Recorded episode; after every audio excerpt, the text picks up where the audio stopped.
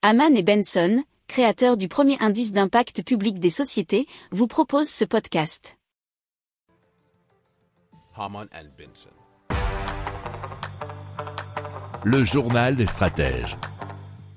L'association sans but lucratif qui s'appelle NUNCATS, N-U-N-C-A-T-S, pour No Unnecessary Novelty Community Air Transport Services, a pour objectif de développer euh, pour les régions reculées des services de transport par avion électrique léger gérés et entretenus par les communautés locales.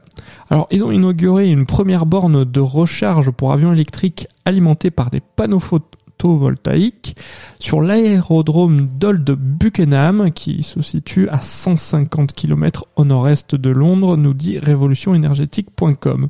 Alors l'installation ressemble à une ombrière solaire et elle est équipée de 33 modules photovoltaïques fournis par le fabricant coréen Q-Cells. Alors, ça a une capacité de 14 kW et a été construite par l'installateur britannique Rain Energy. Euh, la borne de recharge monophasée de 5 kW alimente un avion Zenith qui a été spécialement conçu. Euh, il est dénommé Electric Sky Jeep. Il est doté d'une batterie de 30 kW qui lui procure une autonomie de 30 minutes.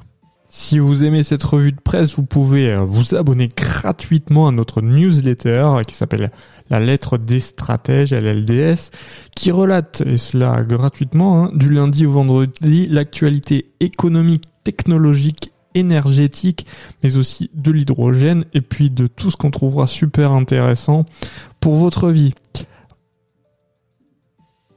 Pour approfondir ces sujets, abonnez-vous à la newsletter de Haman et Benson et écoutez nos autres podcasts que vous retrouverez dans les notes de l'émission ou sur notre site internet.